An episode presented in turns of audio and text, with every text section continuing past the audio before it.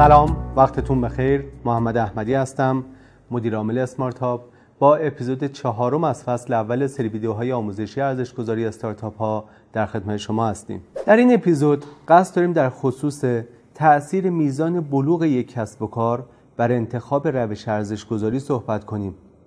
به بیان دیگه قصد داریم به این سال جواب بدیم که آیا یک روش بهینه ارزش گذاری وجود داره برای تمام کسب و کارها؟ مستقل از میزان بلوغشون یا نه؟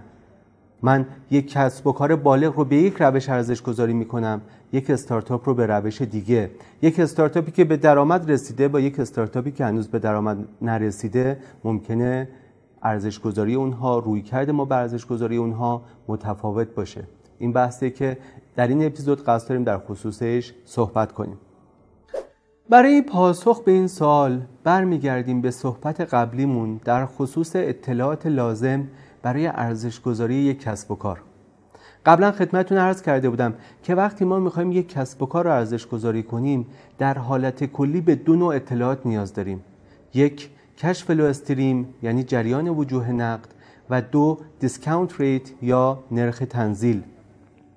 تمرکز بحث ما بر کشف لو استریم هست. کشف استریم یعنی چی؟ یعنی جریان وجوه نقد. یعنی به زبون ساده شما وقتی شریک یک کسب و کار میشید در چه زمانهایی چه مبالغی باید پول پرداخت کنید و در چه زمانهایی چه مبالغی پول دریافت می‌کنید. چه انتظاراتی چه منافعی از اون کسب و کار خواهید داشت. اینها اطلاعات لازم برای ارزشگذاری یک کسب و کار یا شرکت در حالت کلی هستند. نکته که وجود داره اینه که در خصوص یک استارتاپ شما این اطلاعات رو ندارید. شما حتی مطمئن نیستید که استارتاپ سال بعد بقا داشته باشه همچنان بتونه به کسب و کارش ادامه بده. چه برسه به اینکه بخواید درآمدها و هزینه های اون رو با دقت قابل قبول پیش بینی کنید. پس برای استارتاپ ها ما در اینجا به مشکل برمیخوریم. با این اوصاف ما می‌تونیم کسب و کارها رو به دو دسته کلی تقسیم کنیم. یه دسته کسب و کارهایی که ما در خصوص اونها historical data یا داده های تاریخی داریم. درآمد و هزینه و سایر اطلاعات مالی اونها رو در سالهای گذشته داریم و به همین دلیل می‌تونیم برای سالهای بعد با دقت قابل قبولی با تولرانس قابل قبولی درآمد و هزینه و سایر اطلاعات مالیش رو پیش بینی کنیم.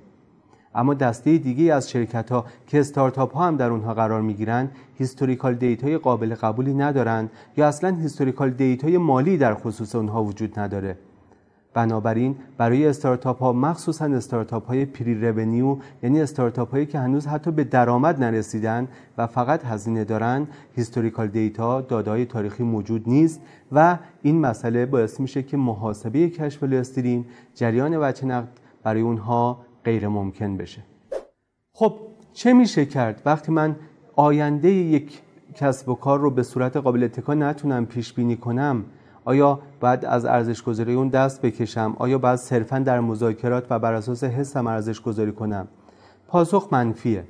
اگر ما برای کسب و کارهای بالغ بر منافعی که می‌سازند و اونها رو سعی می‌کنیم پیش بینی کنیم ارزش گذاریمون رو مبتنی می‌کنیم در کسب و کارهای نابالغ در کسب و کارهای تازه تأسیس در حال رشد مثل استارتاپ ها تمرکز ما بر درایورها و پیشرانهای خلق ارزشه.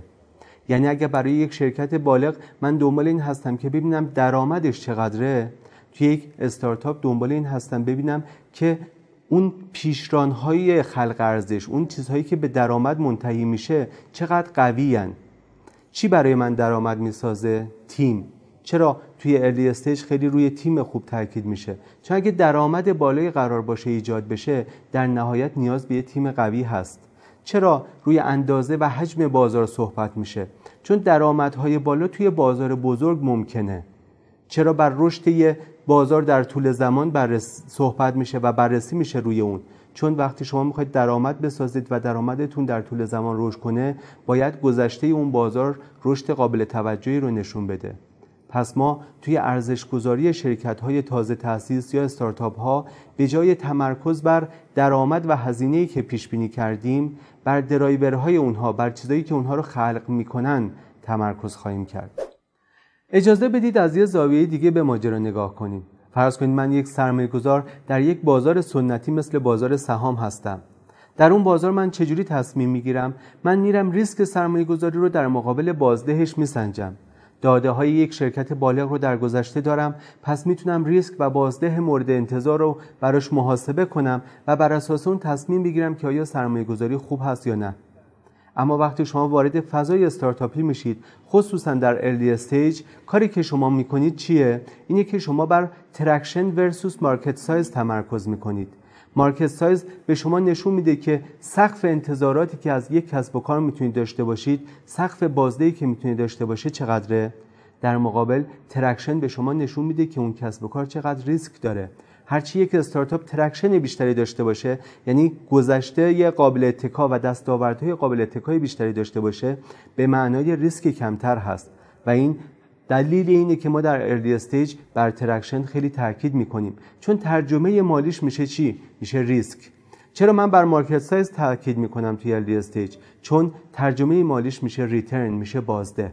پس ما منطقی که داریم توی early stage استفاده می‌کنیم فلسفه‌ای که داریم استفاده می‌کنیم شبیه منطقی که به یک ارزش با... به یک ارزش یک شرکت بالغ نگاه می‌کنیم. اما نحوه بررسی اون شاخصهایی که استفاده می‌کنیم رویکردی که استفاده می‌کنیم بین این دوتا متفاوت هست خب با توضیحاتی که دادم فکر کنم الان مشخص شد جواب سالی که در ابتدای ویدیو پرسیدیم منفیه.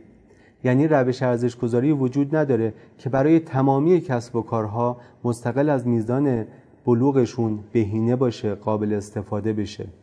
ما استارتاپ ها رو با روش ارزش گذاری می‌کنیم شرکت های بالغ رو با روش های دیگه. این مسئله چیزیه که اگه بهش توجه نکنیم در فضا و اکوسیستم استارتاپی دچار مشکل میشیم و این مشکلی که خیلی از صندوق جسورانه بورسی هم با اون ممکنه مواجه باشن. چون رویکرد سرمایه‌گذاری بورسی رو می‌خوان وارد اکوسیستم استارتاپی بکنن.